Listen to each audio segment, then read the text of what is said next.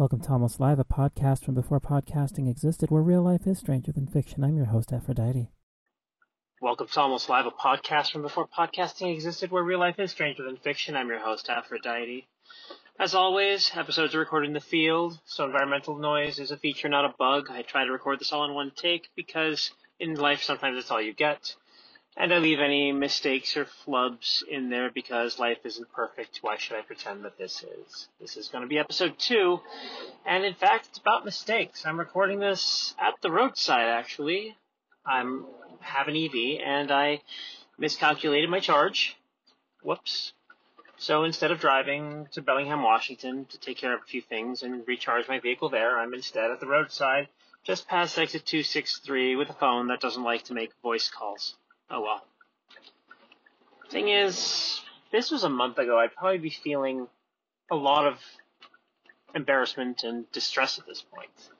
I mean, I did make a foolish decision. I could have stopped at a roadside charge point for a few extra volts in my car. But I didn't. I made a calculation which turned out to be an error that I'd be able to get to the fast charger without needing to have that minor top up.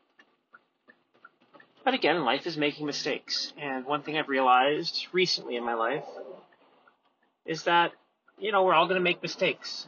Honestly, for a long time, I was horrified of making any mistakes.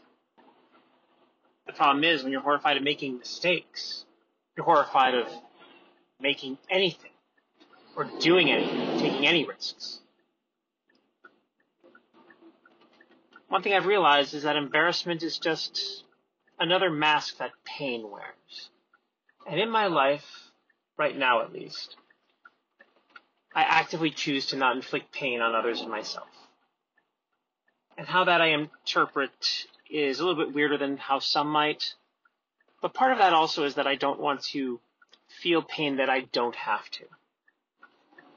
But that doesn't mean I don't feel discomfort. I definitely feel uncomfortable. The air temperature right now is 4 degrees Celsius outside. It's raining because we're in the cold, wet season. But having said that, you know, this is a learning experience for me. Fortunately, I have BCAA, not a plug, just a fact. I'll have a tow that'll take me to a fast charger, God's willing, assuming my car has enough power to properly engage neutral, which who knows.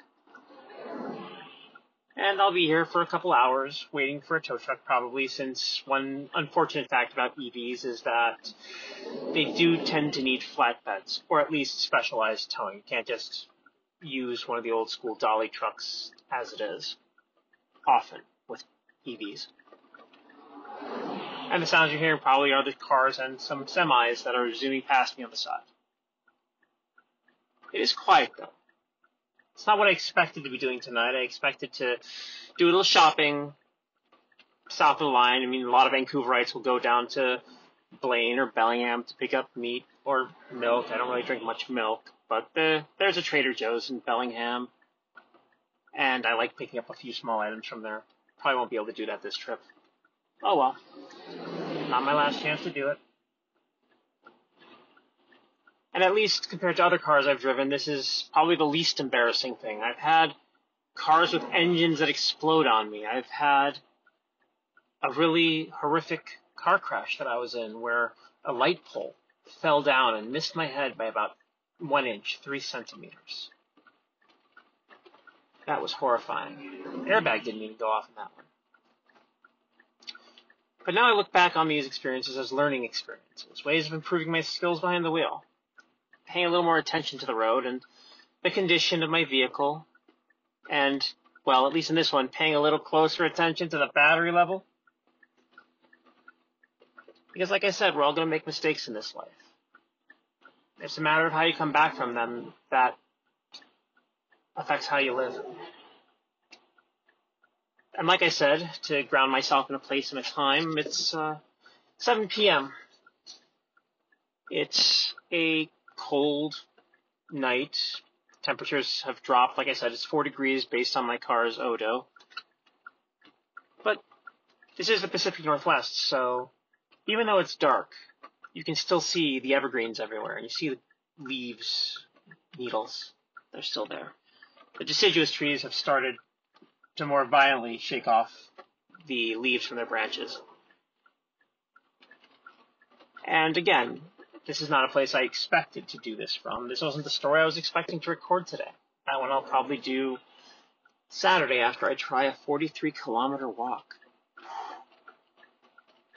If you follow me on Twitter or Mastodon, uh, first off, uh, my link tree is linktree slash almost live.